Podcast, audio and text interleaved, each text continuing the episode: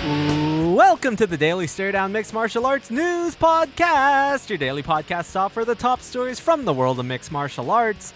I'm Ryan Manahan. Our top story. Those looking to see Jon Jones fight Cain Velasquez will probably have to wait a lot longer than Jones once made you think. Jones says he currently has no interest in moving up to the heavyweight division.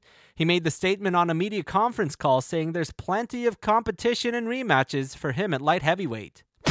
A bantamweight fight has been added to the UFC's return event to Germany.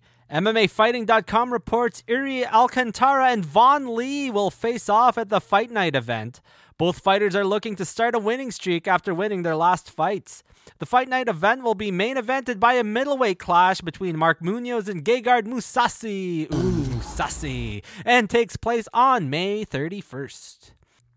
Killa B. Ben Saunders has signed a multi fight deal with Titan FC. MMAfighting.com reports he will make his promotional debut on Titan FC 29.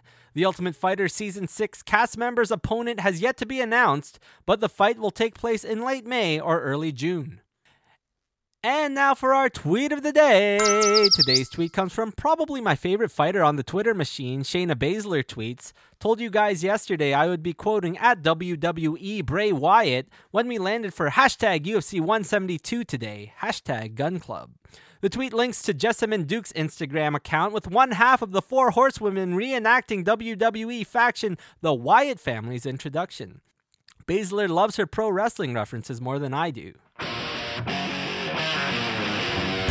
That's it for this edition of the Daily Stare Down. I'm working on a piece about Jon Jones and what this next title fight will do for his legacy. It should be up tomorrow. And until tomorrow, I'm Ryan Manahan, tapping out.